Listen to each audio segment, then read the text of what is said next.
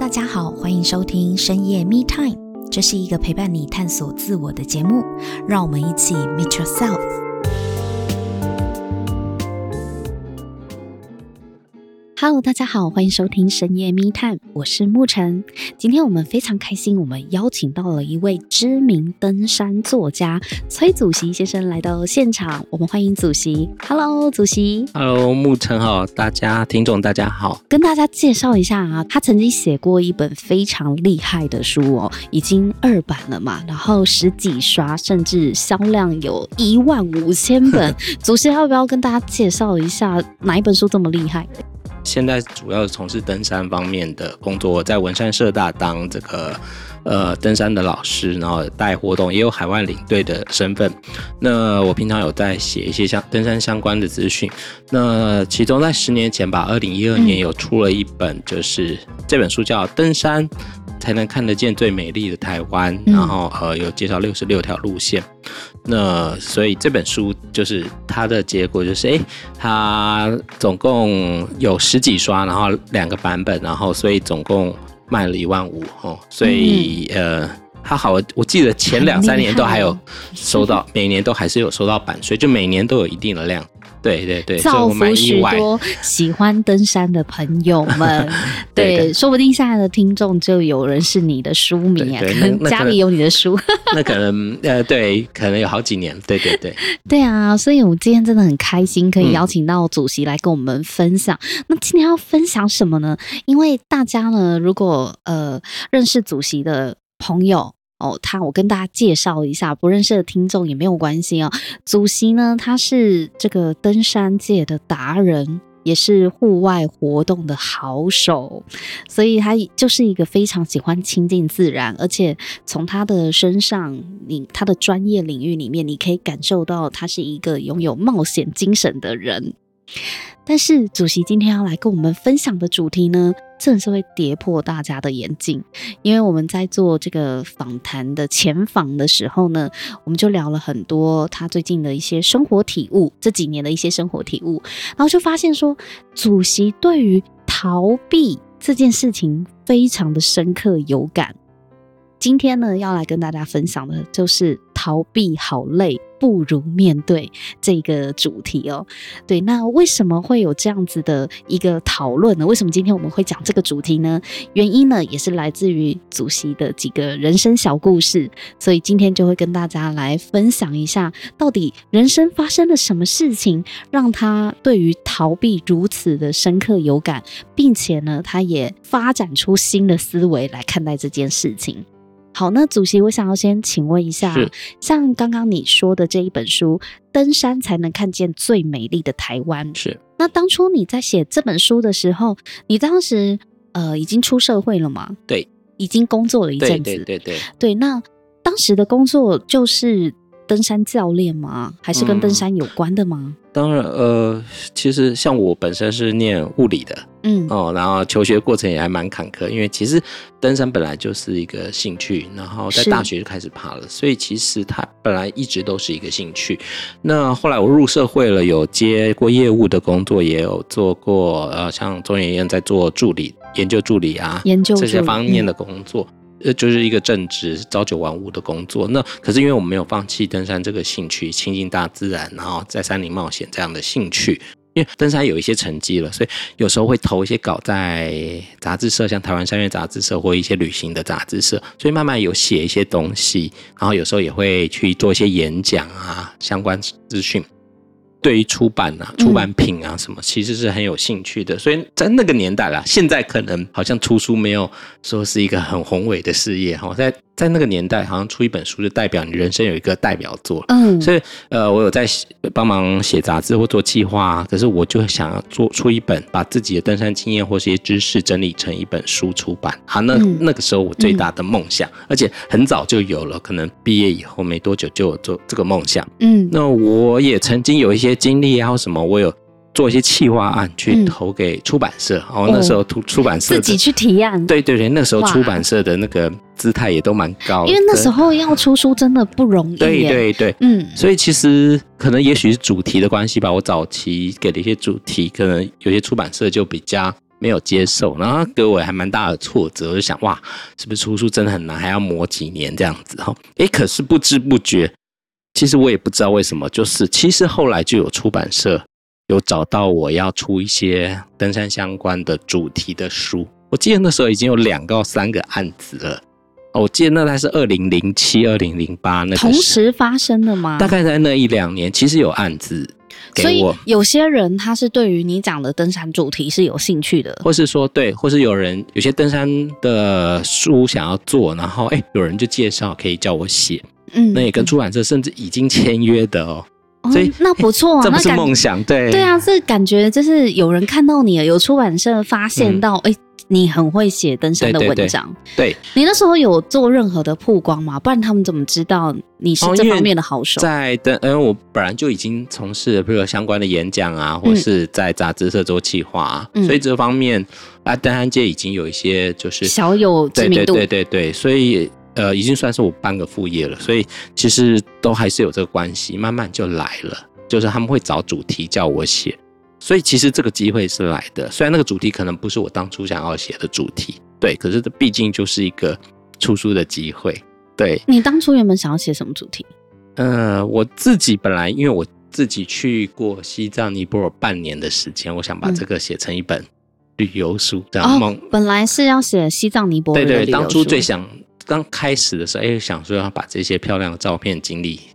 做一个集结这样子，可是后来那可能就是因为我登登山在这边的专业啊，就是有人自然找到我去写登山方面，像路线啊，或是一些山岳介绍的整理。哎、欸，那这样子还蛮快就有人找你签约了，所以这样看起来你出书蛮顺的、啊，你的梦想都达成啦。没有那么容易，其实我记得那时候大概是二零零八还零九有出版社给我签，后来哎。欸好像那年同时就有两到三家找我签约，还两三家哦。对对对，所以要出两三本吗？对，我那时候心很大，就说哇就可以出了这样子，然后哇这不是我的梦想了，就是人家自愿这个掏气话来，你美梦成真了。对对对，结果哎哎好奇怪，就呃就一直没有动笔，一直没有开始。为什么？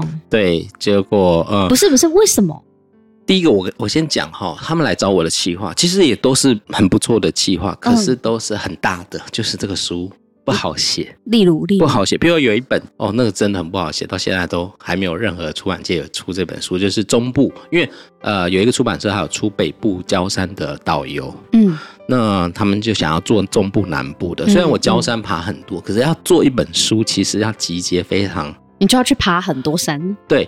呃，其实我也为了他爬了很多山，而且我本身就有蛮多经验。嗯、可是那个东西是很琐碎，然后要不断更新。而且二零零九吧，我记得那年还发生对台湾蛮严重的事，就是八八风灾。嗯、不只是我们能看到灾情很严重，嗯、其实对整个登山界的一些路线什么有都有很大的影响。很多的路应该都被都要重来，或者有新路或者什么。那加上这个字真的不容易写，嗯、就是要，等于你以前爬的，你如果是在那个二零零八之前爬的，你可能都写不进去书里面，因为那条路还在不在都不知道。而且因为这个是很杂很碎的，可能上百条，嗯嗯嗯，所以这个是非常花时间的。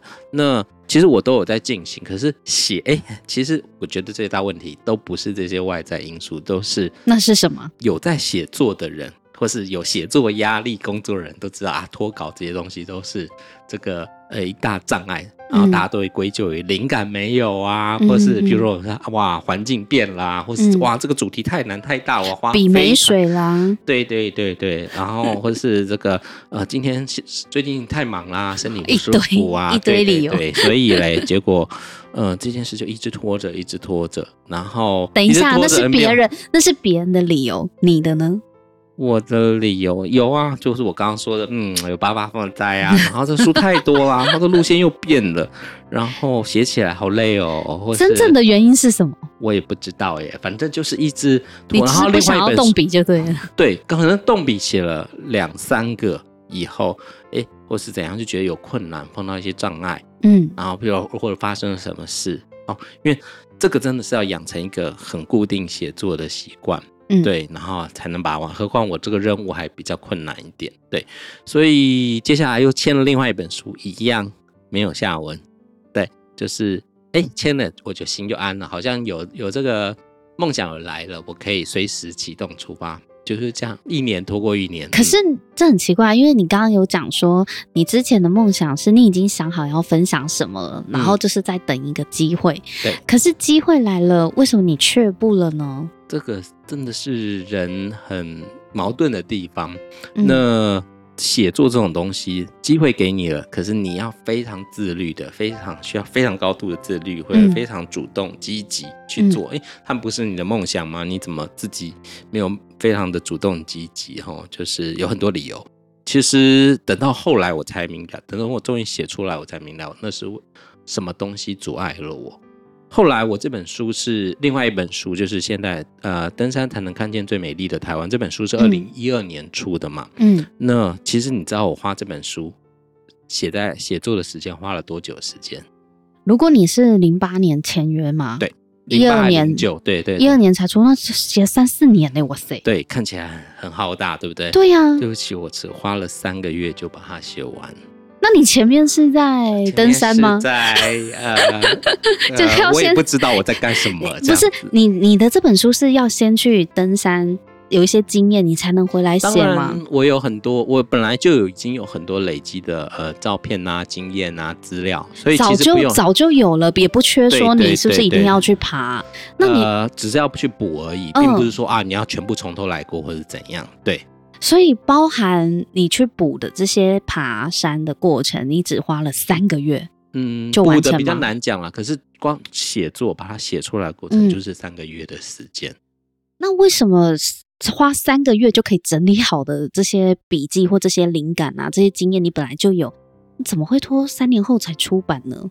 其实这个也也是一个因缘啊。其实那两三年，其实都自自己就是有卡，不只是出书这件事，很多事情都卡住。对对对，你看，应该那个状态嘛，就是有东西，有一个任务，可能你一直无法完成，不知道是卡在什么地方。你那时候不知道自己卡在什么地方吗？嗯，对自己可能有一些想象，可是也很无力，有一种无力感。对，那生活就是一直这样过下去，嗯、可是心里就是有一种未完成，或是呃达不到目标的各种。就是很卡的那种很不舒服的感觉，对。那又因为机会，就有人介绍，哎，我就到了一个叫觉醒工作坊三阶段的课程，可能是看看自己，呃，到底发生了什么事，嗯、哦，就找个机会。其实我那时候也是，哎，就是并没有想太多，就是哎，因为机会来了这个地方来看看，哎，为什么我们最近感觉特别卡这样子？嗯嗯。那其实我说的那个。书也就是在这个大概三个多月的时间内把它完成的。所以主席，你是因为呃偶然之间经过朋友介绍，然后就去接触了这个觉醒工作坊嘛？对对对，就你讲的三阶段工作坊。那到底在里面有什么不一样？为什么呃你在里面三个月就把书写完了呢？嗯，因为这个三阶段工作坊一方面是关于自己。就看自己发生了什么事，一方面也是要做，让自己做一个决定，做改变，然后最后再设定一些你想要完成的目标，去实际应用你在里面所学的。嗯、那这个时间大概就有三个月的时间。那我在这个过程中，其实在这个过程中，其实后来想想，其实才会更看清楚一些事。可是在这个过程中，其实内心就有做一些，好像做一些洗礼哦，做一些回顾你的人生，到底哪些地方。让自己越来越没有自信，或是越来越什么都怕，什么都不敢前进。对，那那你发现了什么？到底其实后来发现卡住你写书一直拖着，到底是什么？我后来发现我应该是一个完美主义者吧，就是而且是那种失败、嗯、完美主义者有两种，一种是毕业自己非常做的非常的好，然后让自己非常累累的半死，嗯、可是又要求很高哦，这个也会有问题。可是另外一种就是怕事情做不好，然后。就不敢做，我宁可不要做，对，我宁愿不要做，那表示我并不是没有能力，而是我这个没有去做而已，就是去逃避这个。所以这种也是完美主义哦。对，这是一种失败的完美主义。我有看书，后来也有发现，然后跟我自己完全映照。哦、那时候的状态就是这样子，就是呃，我其实很怕失败，或是很怕那个结果不是自己想要的，嗯、或者我做出来的东西不是。自己满意的，嗯，我怕被否定，不成功，任何的东西，甚至我连打电话去，呃，问这个一些事情，可能有人会要，呃，比如说今天餐厅有没有位置啊？我那时候甚至如果那个没有位置了耶，怎样？我都会怕这种事。我碰到任何的否定，我都会被什么？你打电话怕餐厅没有位置，所以你都不打电话？对，我甚至发现有这种状况。那请问你怎么预约？就是说，你要怎么预约呢？没有啊，叫别人打。一般的状况，你不会，你会觉得餐厅可能都不会没有位置嘛？可是，譬如我今天要订一个很热门的餐厅，嗯，或者说这个结果如果不好的话，会影响很多东东西的话，我就会对这种行动会惧怕，很特别。你就不做吗？你就会不做吗？对，呃，或或是拖拖拉拉，不想去面对，很特别。你、欸，我觉得你你你让我真的看到了另外一面呢、欸。嗯、因为我们原本以为的完美主义会是就是一直挑剔哪里不好哪里不好，然后要想办法把它做到。万事俱备，然后是面面俱到这样子，嗯、这确实是会累死自己啊！嗯、完美主义的人都很累嘛。对，对，对，对，可是你讲的另外一种形态，也是基于完美主义的心理，是因为太害怕做不好，我就干脆都不要做。对，这个我后来了，很后来有看一些书，也有这样子讲，就是有分析。那其中有一种，所以大家不要以为完美主义都成功的人，其实有很大部分的人。他害怕他不成功的原因，是因为他是完美，他太要求完美，对，然后怕失败，怕不完美，宁可不做，或是拖到最后一刻才做，嗯、然后他做不好，他就有理由了。那我就是属于后面这种人，哦、对，对，对，做不好就有理由，对，就是我没有尽全力啊，或者时间那么短，我做到这样的成绩已经很好了。哦、那他就不用面对，不要打我脸。他就 这个，我相信每个人都有这个部分了。那他就不用面对这个最就是我。大家最怕的是一个，我尽了全力，结果还是失败了。那代表是我的问题，不是我对，好像对我人生整个否定。我觉得我们深层可能都是有这种恐惧，嗯，对。那在当时，其实我我觉得有很多层面都有受到很多的冲击。其实这个道理并不是那么清楚。可是嘞，在那段的后面最后一个阶段，它是一个长期的过程，就是要把你所收获、所学、所获得的能量，去在一些事情上实际上的。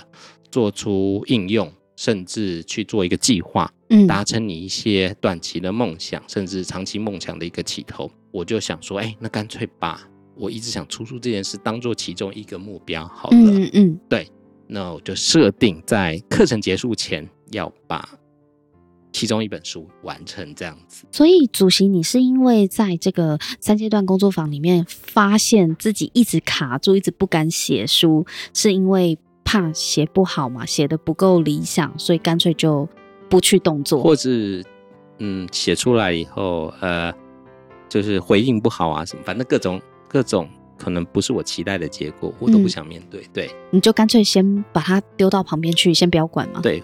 意识上，我认为说我要去完成它，可是呢，行动上完全就没有在动作。所以当时出版社的给你的 deadline 也没有一个很明确的。其实有，有吗？是有，可是人家也不能拿刀子逼着你。所以你已经拖过期了。对，有像中部那本就拖过期哇，而且我还是那种，他说他们出版社有一种就是。作者就算过期了，他们还是会每一年希望你写的那种。对对对，因为约已经签了。对，不是，就是有有可能只有你能写得出来，或者他。OK，他愿意等你啦。他你可能都可以愿意等你的，对。所以你就是一直往后延，一直往后延，遥遥无期。对。那你发现自己真正的原因是因为怕有不好，就是怕自己写不好、做不好有不好的回馈，所以。嗯，就是要进入那个过程，也是、嗯、还是要经过一些，你写总是要准备，对，还是会辛、嗯、有一些辛苦在啦。对，嗯、哼哼问你哪一件事不辛苦嘛？所以这些都是理由。对，你好勇敢哦，可以去承认这些都是你的借口。就是要去看，就是在这个三阶段过程中有去看到这些东西。那后来呢？后来你发现之后，你就就决定要把它写出来了吗？因为如果这样讲的话，那我人生什么事情都不用做了，对不对？每一件事都有困难，每一件事都要经历啊。所以，我们人生，我自己曾经想要做的事，因为一些奇怪的理由，自己完全不去行动。那我们就设定目标吧，我就把它设定的更具体，不只是像出版社的 deadline 那样，而是我自己把我什么时候完成，嗯，做一个嗯。设定，甚至跟周围或是呃周围支持我的人去，算是一种宣告。嗯，让大家也都哎、欸、注意，哎、欸，你到底有没有在行动？大家都知道你什么时候要把书写完。对对对对，以前我还蛮怕这种事的，就觉得也是怕说啊，到时候没有做到，是不是别人又怎么看这样子？哦、对，我跟别人讲了，那万一没做到，很丢脸。对对对，可是现在都不管了，反正我重点就是我要完成这件事，我要去经历这些，要完成我本来就想做的一件事情，嗯、我就把它设定目标，然后而且最重要就是为什么？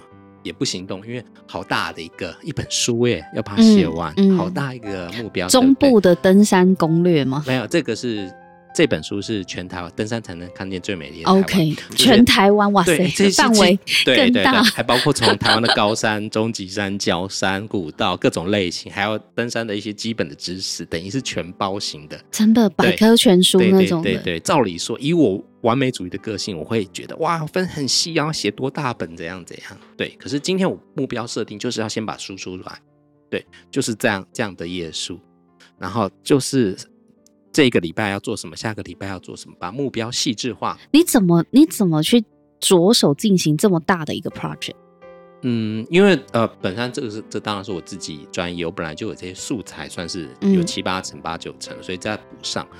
对，我说这些素材都不是重点，因为那本来就是我专业可以做的事。重点就是我什么时候开始动笔写，循序渐进的写出来。嗯，对，所以呃，很大的目标很害怕嘛。可是嘞，你把它切分。你设定了 deadline，然后又再切分，然后发现切分有时候有些地方可能真的要花多一点时间，那我再去做调整，甚至或是 deadline 的时间也把它放到后面一点。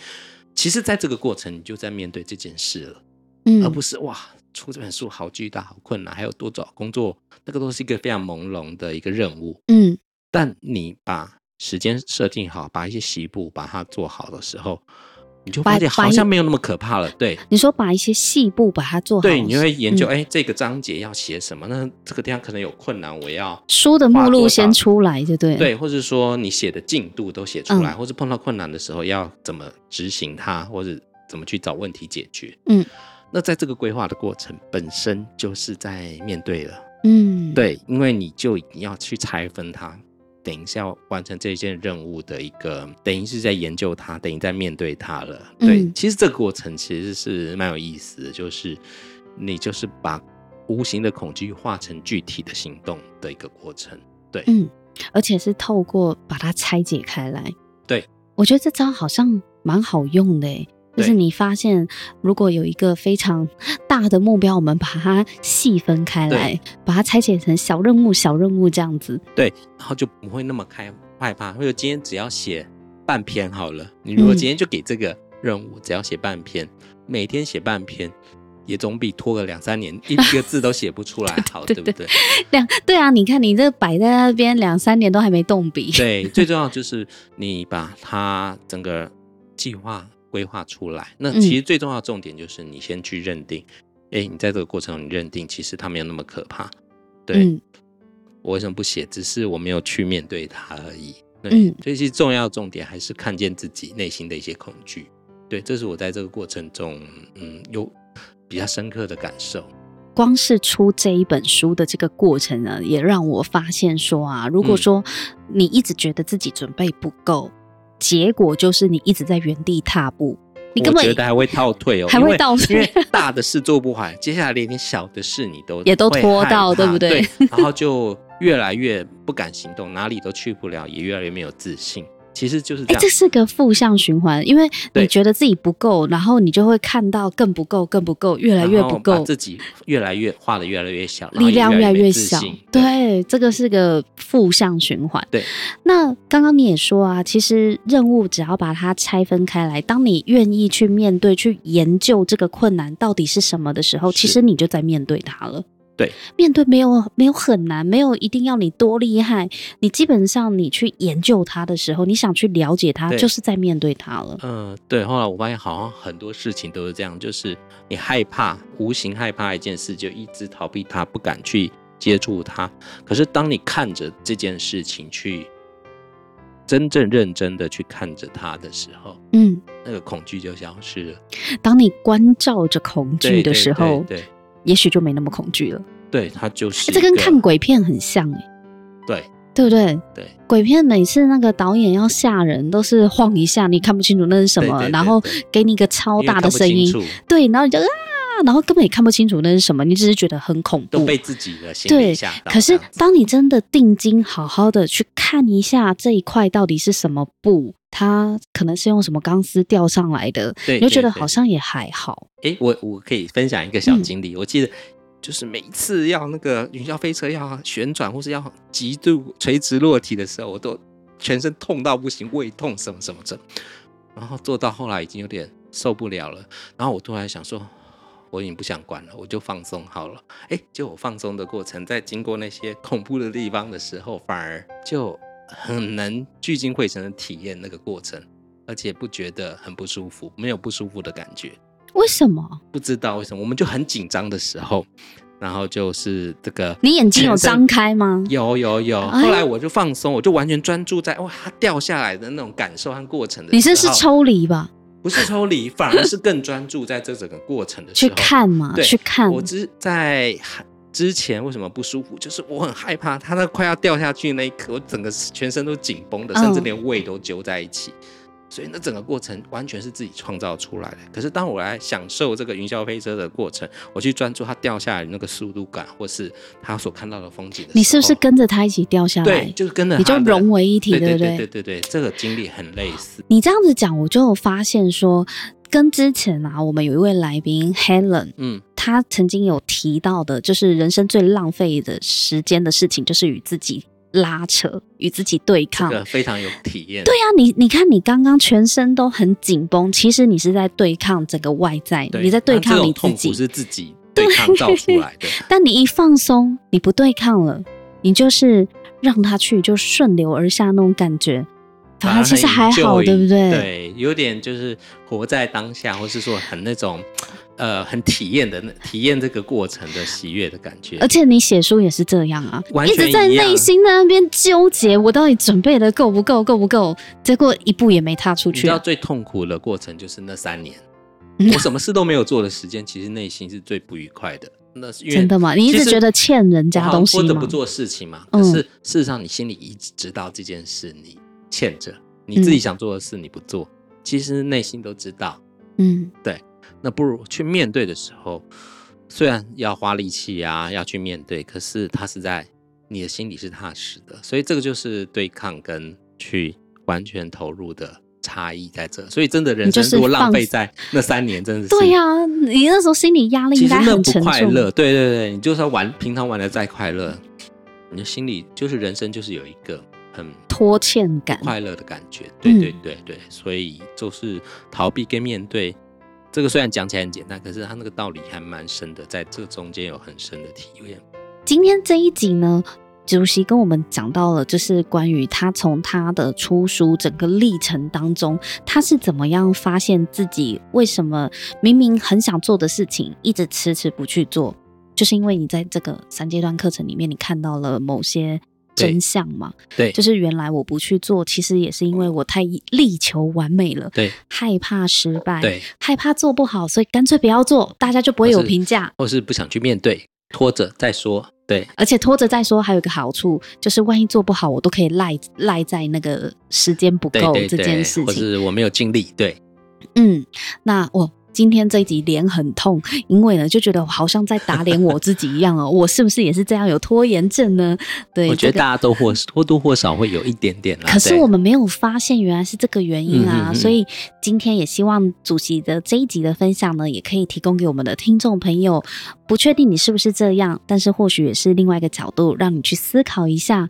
诶，会不会也是因为我太害怕失败，所以我干脆就不要行动，或者是留一个借口给自己？那在下一集的节目里面呢，主席也会跟我们讨论到，当兴趣变成工作之后，真的很爽吗？真的如你所想的人间天堂、梦境成真了吗？我的理想都达到了吗？倒不是哦，因为呢，主席在他的人生经验里面，当他发现他的兴趣变成工作的时候。让他压力大到好想逃跑哦。这到底是怎么回事呢？我们留待下一回分享。如果你喜欢我们的节目，或者是期待主席跟我们在下一集聊更多的话，别忘了订阅深夜密探。那今天呢，我们就分享到这里，我们下一集见喽，拜拜。拜。